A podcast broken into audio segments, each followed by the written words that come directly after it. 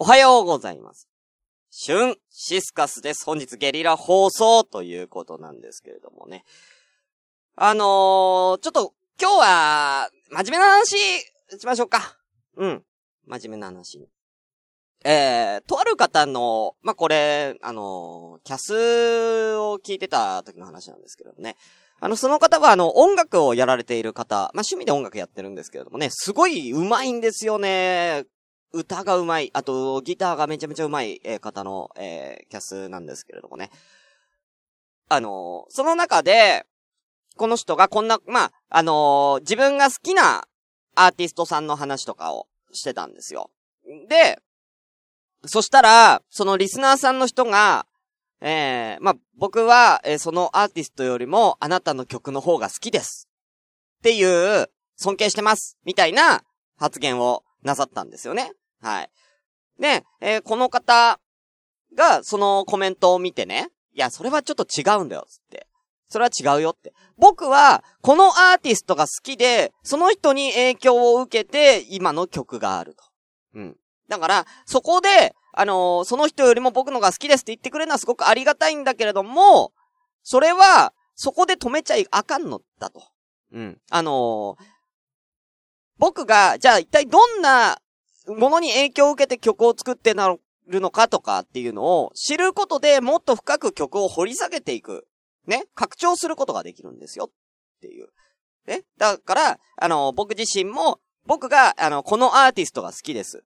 ね。え、例えばだけど、じゃあ、えー、誰もいい、じゃあ、ミスチルが好きです。ね。ミスチルが好きです。だとしたら、そのミスチルが、例えば、えー、雑誌のコラムとかで、えー、子供の頃どんな曲聴いて育ちましたかとか、どんな曲に影響を受けましたかっていうのを、が、例えば、ミスチルが答えてたとしたら、僕はその曲も聴くんだと。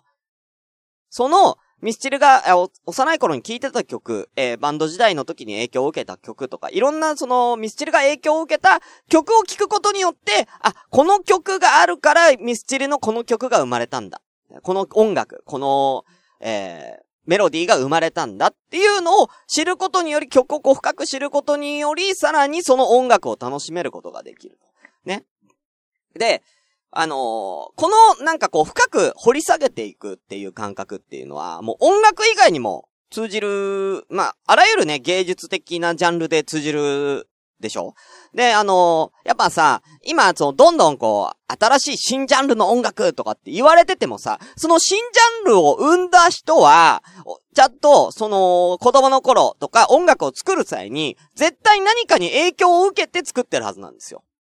ね。他のラジオでも言ってたんですけれどもね、もうあの、ゼロから作ることっていうのはもう、もはや不可能なんですよね。今もう、いろいろこう、多様化しちゃってるんでね。あの、もういろんなものが生まれすぎちゃって、もうゼロから作るっていうのはもう無理なんですよ。絶対何かしらの影響を受けて、何かのパクリになってるんですよ、今。絶対。まあ、パクリって言って言い方悪いんですけども、あのー、なんだ、オマージュって言うんですか？えー、絶対何かしらのオマージュを受けて、新しい作品っていうのは生まれていってるので、もうそれはもう音楽に限らず、絵もそうですし、ね。あの、この絵誰かの絵に似てないとかって言うけども、それはもう、そうだもの。うん。で、その中で、えー、この参考にして、それを自分なりにアレンジしたものが自分のものっていう風になってると思うんですよね。えー、だから僕の朝ごめもね、やっぱり何かを、あのー、参考に作られているわけじゃないですか。この朝ごめっていうのも。例えばまあ僕が影響を受けたラジオだったらね、伊集院光さんのね、あの今もやってます深夜のバカ力とか、こちらも参考にやなってますし、喋り方とかで言ったらね、他のラジオさんの喋り方とかがね、こう結構癖に、ね、なっちゃってるとか、結構あるんですよ。はい。で、でもまあそれを自分なりにこうね、それをまあまんまパクっても、やっぱにばん煎じさんばん煎じですし、あの僕の喋るテクニックでは面白いわけないんで、そこからもう自分なりに、あの、こういう感じで言っていったらいいんじゃないかっていうのを日々研究しながらやっていくことで、どんどんこう、なんだろうな、洗練されていくというか、うん。そんな話を、まあ聞きまして、あ、これって、まあ僕はもともとこの考え、深く掘り下げていくっていうこの考えっていうのは、舞台をやってた影響もあって、結構身近なものなんですよ。やっぱり舞台って、あの物語、こう台本読むでしょ？で、その時にこの人が一体どう、なんでこのセリフを言ったのか。一体どういう感情でこんなことを言ったのか。こういうことを言うっていうことは、この人は、あの、この物語に描かれてないですよ。あの、描かれてない、台本には描かれてない過去に、こういったことがあるから、こういった経験があるからこういうことを言ったんじゃないかって作り込んでいくんです。どんどんその人の、そのキャラクターのバックボーンをどんどん作っていくんですよね。あの、設定を。どんどん自分の中で、あの、台本以外の情報として、どんどん書き入れて、あの、いくことで、自分なりのキャラを作っていく。っていうのは、あの、もう舞台やってると、まあ、これも常識ですよ。常識の範囲です。本当に。あの、まあ、ここで、ね、舞台をやった、やってる人にこの話するのは恥ずかしいぐらいの常識的な話をしてるんですけれども、これって、一般の人って、あんまり、なんだろう、知らない部分なのかなっていう。なんかそこまで、こう、まあね、意識してやらないでしょみんなね。でもみんな無意識の中で、実際、やってるんですよ。無意識の中で何かをオマージュしたものって絶対やってるんですよ。ね、モノマネとかもそうですし、勉強だってそうなんですよ。あの、何かを参考にして、それを自分なりにアレンジして勉強スタイルにしている。仕事だって何でもそうです。はい。ゼロから作るものってないんです。その中で自分なりにいいものを作っていくっていうね。はい。なんであの、まあ、これをお聞きになってる皆様、よかったら、あの、今一度、ね、今自分がやっているお仕事、趣味、何でもいいですよ。自分が今真剣に取り込んでることでも趣味でも何でもいいです。何か、もう一回、なんで今自分こういうことやってんだろうっていうのを、あれ？なんで自分今この方法を取ってるんだろうっていうのを、もう一回なんか、なんだろうな、こう考えて、掘り下げていくと、もしかしたら、また新しい、ね、自分が生まれるかもしれません。ね、そんな、え、シュンシスカス、掘り下げていったところ、やっぱりね、あのー、僕は、おっぱいが好き。まあ、これにね、えー、これにやっぱり主役されると思うんですよね。えー、そもそもの語源はおっぱいが好きなんだっていうところに私は行き着いたっていうところで、えー、それでは、え、ゲリラ放送だいはちじゅっかい行きたいと思います。シュンシスカスの朝からごめんね。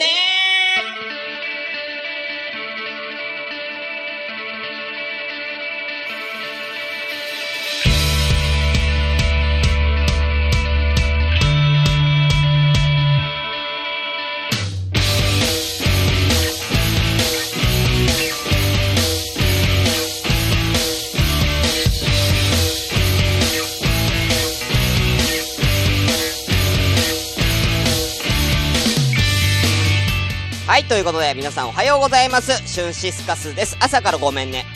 えー、本日だいはちじゅっかいですね。早いですね。はい、えー、この番組は私シュンシスカスが朝から無編集で喋ってちょっとでも面白い人になれたらなという自己満足でお送りするネットラジオです。自己満足でやっております。はい、えー、ということで、えー、生放送です。えー、えー、無編集です。えー、なんで、えー、無編集の証拠を残さなきゃいけないんです、私。えー、えー、無編集ですって言っててもですね、いや、無編集って言ってたってよ、お前実はちょっと編集してんじゃないの？面白くない部分カットしてんじゃねえのって言われないために今ツイキャスをやってます。はい。ということで、えー、ただいま閲覧はちめい様ありがとうございます。お名前だけ失礼いたします。ナインアットあると見せかけてさん、おはようございます。デイムさん、おはようございます。タスタスさん、おはようございます。湘南のラムのりゆうさん、おはようございます。パンダルー、あと、んー、何クズさんかなわかんないけど、おはようございます。えー、お後いらっしゃいますか？もしいらっしゃいましたら、あのー、言っていただければと思います。でもこんなもんですか？はい、えー、本日はゲリラ放送、えー、じゅうじじゅうななふんですね。え、にがつの今日何日 ?ふつか 日ですかね。え、じゅう、金曜日のじゅうじじゅうななふんになってます。はい。えー、もともとまあ、撮るつもり今日なかったんですけども、まあ、ノリでやろっかっていうことで、えー、もともとさっきまで違う編集してたんですけどもね、えー、もうやろっかつって、えー、やることにしました。はい。特に今日は、あの、コーナーなども用意してないので、えー、まったりさんじゅっぷんお話ししていきたいと思うんですけれども、あのー、ね、先ほどの深く掘り下げていくっていうのをね、あー、なんか、あ、あの、自分の中では、もう当たり前だったんですけど、改めてその他の人が言うと、あ、そうなんだ、みたいな。うん、あ、音楽でもそういう風に掘り下げていって、音楽作っていくのは、まあ、そりゃそうだよな、みたいな風に思ったんですよ。なんで、あのー、で、他の人、そのね、人、が喋ってたその話を聞いてたリスナーさんが、あ、なるほどね、みたいな。あ、そういう風になってるんですね。じゃあ僕も、あなたの音楽だけじゃなくて、あなたが好きな音楽も聞いてみますね、みたいな。ね。ことを言ってたんですよ。だから、一般の人ってあんまりこう、そういう意識ってあんまないのかなっていうのは、少し感じたので、今日改めてお話しさせていただいたと。うん。ね。あのー、なんだろうな、こう、なんでも、なんか新しいことにチャレンジするとかっていうのも重要なんですけれども、あの、新しいことにチャレンジするだけじゃなくて、今自分がやっていることを、こう、もうちょっと深く掘っていく、掘り下げていく、うん。深く潜っていく。まあ、あのー、僕ら、あの、僕の周りだけかもしれないですけど、演劇用語では潜るって言うんですけどね。はい。あの、潜っていくっていう言い方をしております。はい。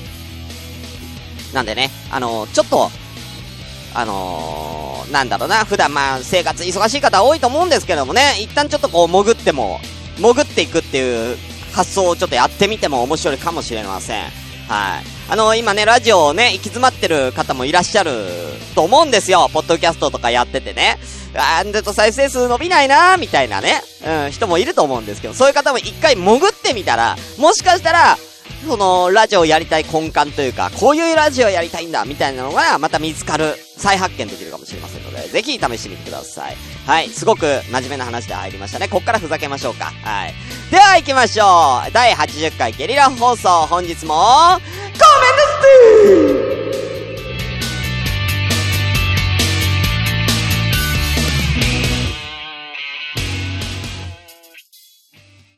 ティー。シュンシスカスの朝からごめんね。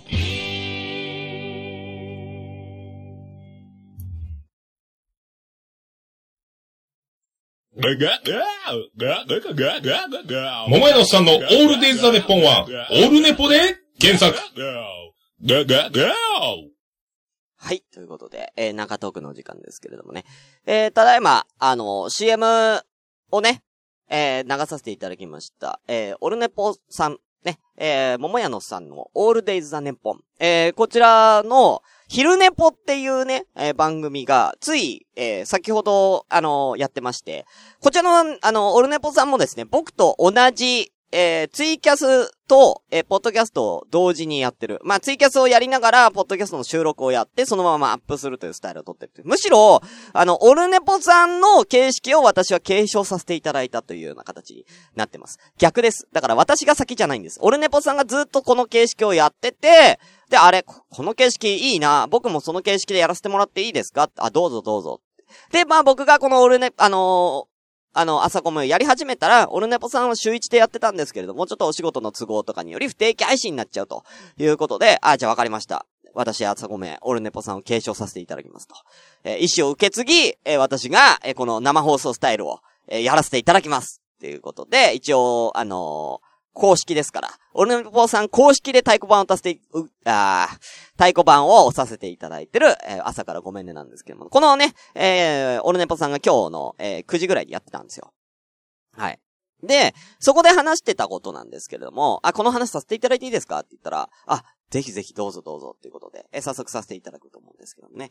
あのー、やっぱ人間って、あのー、ね、男性の方なんかもね、仕事もありますし、いろんなね、あってね、こう、ストレスを、やっぱ、抱えてる方多いと思うんですよ。んでね、あのー、ストレスを解消させる方法として、まあ、一個、おっぱいを揉むっていう、おっぱいを揉むっていうね、あのー、ストレス解消法があるんですけどもね。あのー、みんな言うでしょ、おっぱい揉みて、おっぱい揉みてって言うでしょ。これはね、おっぱいを揉むことで安心感が得られるわけです。ストレスを解消させることがね、和らげることができるんです。これはもう科学的に解明されてるんだ。だからね、あのー、女性の方はね、あのー、おっぱい揉ましてやってくれ。うん、ストレスが解消されるんだよ、それで。あのー、逆に、逆によく、えー、ね、僕も言ってます。えー僕はまたちょっと違うんですけどね、他の人とかもね、えー、ツイッターでおっぱいおっぱいとか言ってる人いると思うんです。えー、そういう人は、ストレスを抱えてるんだと皆さん思ってください。ね。なんで、おっぱい揉みたい、おっぱい揉みたいって言ってる人には、皆さん優しく接してあげて。本当に。えー、何こいつバカなこと言ってんだじゃないんで、その人は今、ストレスで、もう、もう崖っぷちなんだよ。普段の生活が。ね。そんな中から、ね。私はストレスを発散させたい、ストレスを和らげたい、おっぱい揉みたいになってる。うん。揉ましてやってくれ。だから。うん。頼むぞ。えー、まあ僕はまあストレスがあってもなくてもおっぱいは揉みたいんで、うん。常にだからそこのおっぱい揉みたいゲージはまあだいぶ高いところに行ってますよ。だから僕の場合はストレスがもうマックスまで溜まったらおっぱい揉みたいのをさらに上行っちゃいますんでね。えー、僕の場合はね。えー、普段からおっぱい揉みたいわけですから僕は。えー、そこにストレスがめっちゃ溜まってきた時にはもうおっぱい揉みたいの上。うん。まあ、これ以上は言えないんですけどね。えー、これ以上言っちゃうとちょっとラジオ的に エヌジー 入っちゃうんで、まあ、上を行くと思ってください。うん。なんで、あのー、ね。皆さんぜひよろしくお願いいたします。本当に。あのー、私、今ね、ストレス溜まっておりますので、えー、ぜひ、あのー、おっぱいを、おっぱいを好きにしていい。女性、えー、おっぱぶいけって言われましたよ。そしたらおっぱぶいけって言われたんですけれども、あのー、おっぱぶはちゃうね。おっぱぶはなんていうかね、あのー、うーん、これも話したんですけど、おっぱぶはさ、あのー、汚いじゃん。汚いじゃん。いや、汚いっていうか。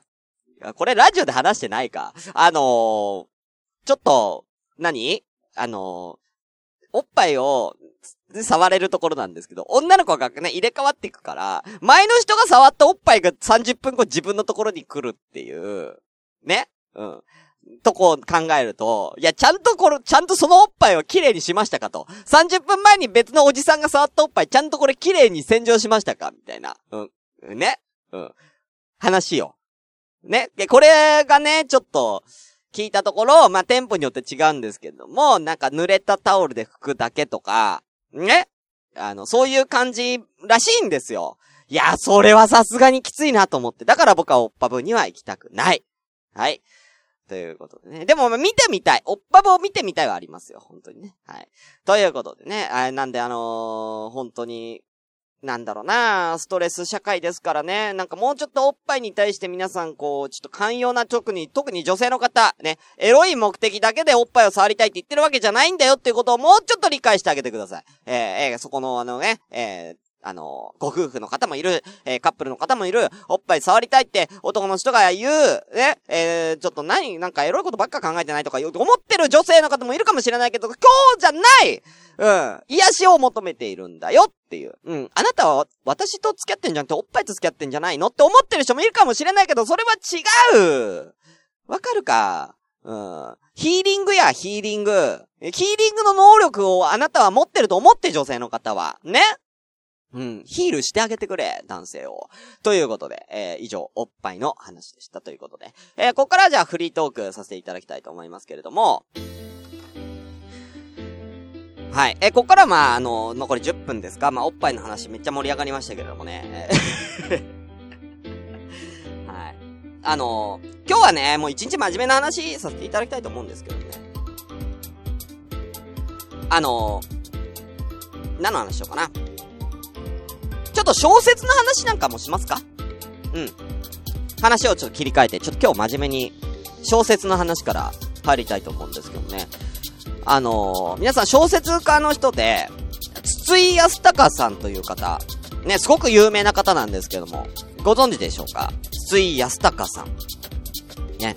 えー、この小説の人はね、すごく、なんだろうな、あのー、実験的なね、小説をね、書かれてることがすごく多いんですよ。で、すげえなって思うのが、普通小説ってこう物語がね、あって、で、そう読み進めていって、まあどんなものでもね、最後終わりっていう風になるのが普通なんですけど、僕、なんの、なんだ、タイトル忘れたんですけど、筒井康隆さんの小説で、もう、読んでいくと、読んで、そうそうそう、時々俳優もしてるおじさんですね。ねむさん、ありがとうございます。そうです。あのー、読んでいくとね、途中でね、空白があるのよ。いちページ。なんだろうと思って、まあ、なんだミスかなと思って、また、あのー、その次、空白の次のページ開いたらまたちゃんと続きがあるんです。で、それをまたこう読んでいくと、次は空白がごページぐらいあるのね。えと思って、なんだこれっつって、ごページぐらいこう、パパパって、めくって、また続きを読んでいくんですよ。そしたらまた今度空白がにじゅうページぐらいあったりとか、まあいちページだけとか、ちょこちょここの空白がね、この小説の中にあるんですけども、これ何かって言ったら、その小説のリアルタイムの時間なんです。わかります？その小説は特にあのー、こうなんつうの、次の日とかっていうなんかいちじかんごとか表記がないんですよね。はい。なんであのー、その空白は時間で言ういちじかんなんですよ。わかりますか？だから自分がいちページ空白があってこれを飛ばしたらいちじかんごの話になってるんですね。うん。だから、えー、例えば前のページで、えー、何々何々ということで、えー、誰々は、えー、新宿へ足を伸ばしたって言ったらいちページ開いていちページ空白があって新宿に着いてるんですよ。だからあの新宿に向かってから新宿に着くまでのいちじかんかかってますよっていうのを空白で表現してるんですね。そんな感じで、あのー、空白、だからこのいっこの小説はいちページをいちじ、いちページをこのいちじかんみたいな感覚で、リアルタイムで進んでいく小説なんです。だから、例えば何年後とかっていうのだったら、もう何十ページもと、何十ページも空白があるんですよ。小説にゃのに、小説にゃのに、にゃのにね。うん。うん。すごいんです。だからそんな感じでね、なんかこう、本の、本というものの枠を超えた、そんな話を、あの、ついあすたかさんっていうのはやってまして、あー、ショートショートとかね、ハイタスさんありがとうございます。はい。ね。そんな、え、ついあすたかさん最近のやつだと、残像に口紅をっていう小説が今話題になってるんですけども、これご存知でしょうか？これ。これね、あのー、まあ、僕あのー、広告っていうかあの、電車の広告を見ただけで、わかんないんですけどもね。あのー、それだけで見たことはないんですよ。残像に口紅をっていう。知らないですか？これなんですけど、あのー、今ちょっと、調べますけどね。はい。なんかアメトークとかでも紹介されたみたいですね。うん。まあ、発売日は、まあ、せんきゅうひゃくきゅうじゅうごねんなんで、まあ、結構前、にじゅうねんまえぐらいなんですよ。はい。で、これ、まあ、軽く言うけど、これはですね、章が進むたび、サビに、言葉が一音ずつ消えていき、そのたびに世界からその音を使って表す対象物が消えていくという話なんですよ。わかりますか？例えばですけれどもね、時間の経過によって音が消えていくんですって。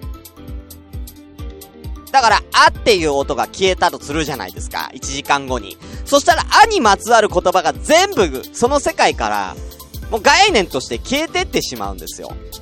例えばあだったらもう愛もないし、あくびっていう言葉もない、あくびも出なくなるんでしょうね。世界がからなくなるんですから。あとはあって何ですか、アイスとか、もうそういった固有名詞はもう全部なくなっていってしまうんですよ。で、どんどんどんどんその言葉が一音ずつ消えていって、最後何が残るかっていう、そんな話ですね。うん。で、これはあのー、消えた言葉とかね、えー、こう対象物、消えた対象物の喪失に、あのー、僕が勝手に行われていくので、主人公たちは勝手に無意識にその言葉が消えた中で生きていって、何の、な、違和感もなく生活してるんですよ。全然。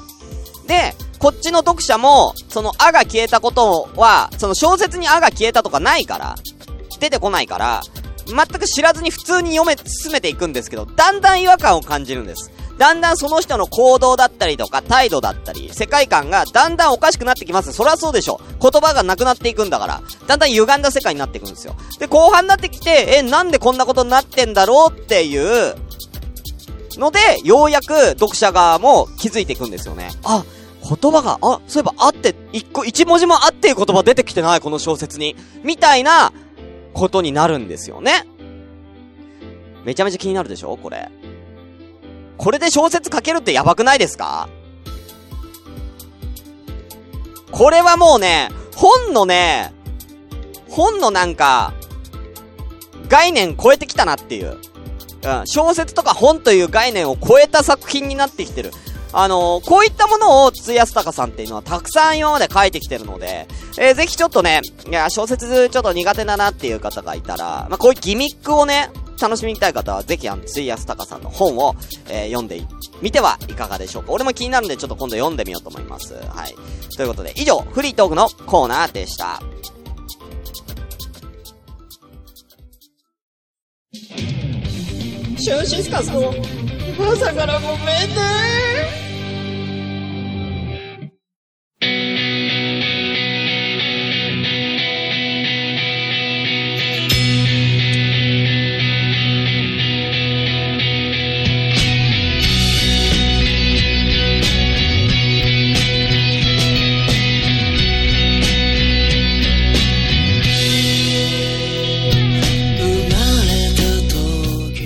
ということで、朝からごめんね、エンディングのお時間となりました。はい、お気づきの方いると思いますけどもね、朝からごめんね、今日から新エンディングでございます。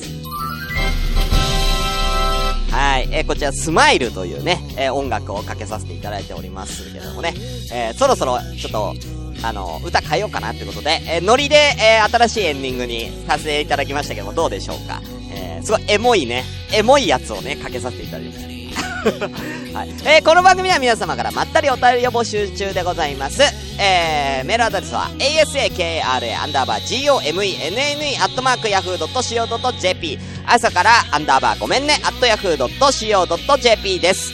はい。えー、またですね、ツイッターでのハッシュタグはシャープ朝ごめん、シャープひらがな朝ごめで、ぜひあの番組の感想とつぶやいてみてください。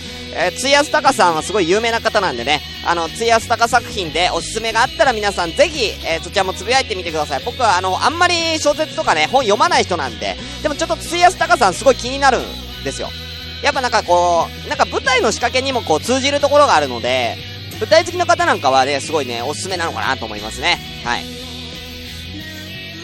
ね、すごいね、この、いい、いいでしょ、このエンディング。うん。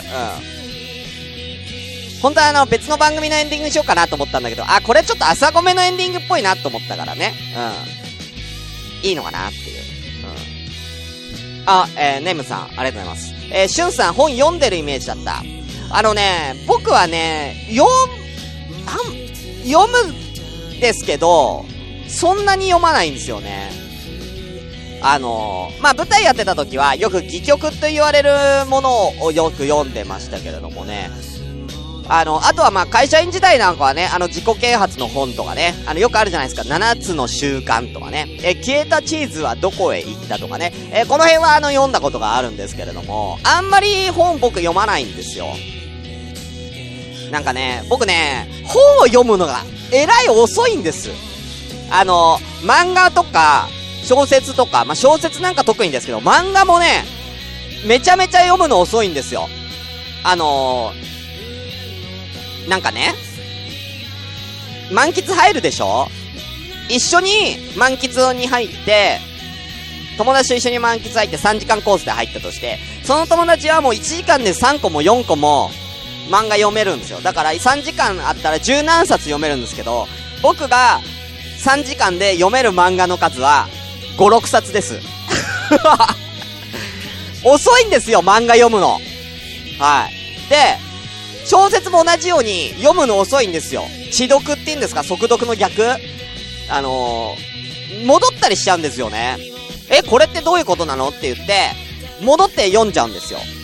じゃあこれもね、舞台の癖あるかもしれないですよね。一個一個のその言葉だったりとか、あのー、その内容、その小説のその世界観とかっていうので、なんかこう言葉を一個一個結構気にして読んでしまうので、あ、これってどういうことなのみたいな感じでね、戻っちゃったりとかするんですよね。だからすごい遅いんです、読むのが。はい。なんであんまり小説読むとすごい時間かかるんで、なるべくあんまり読むのをね、ちょっと考えちゃうんですけど、ちょっとついやすたかさんはちょっとやってみようかなと、読んでみようかなと思いました。ということで、じゃあそろそろ終わりにしたいと思います。ゲレラ放送ありがとうございました。それではまた次回。えー、お相手はシュンシスカスでした。皆さん、また来週お会いしましょう。さようなら。お金よりも名誉よりも大切誇れるものを、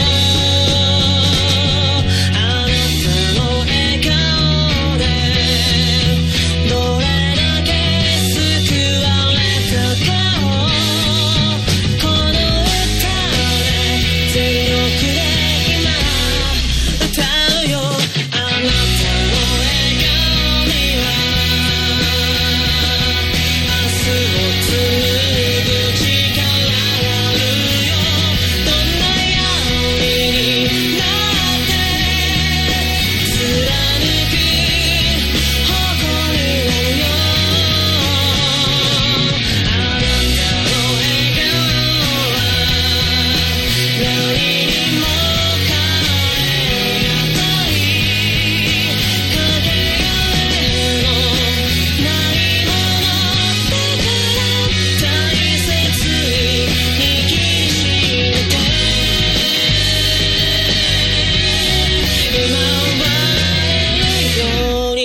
歌うよ。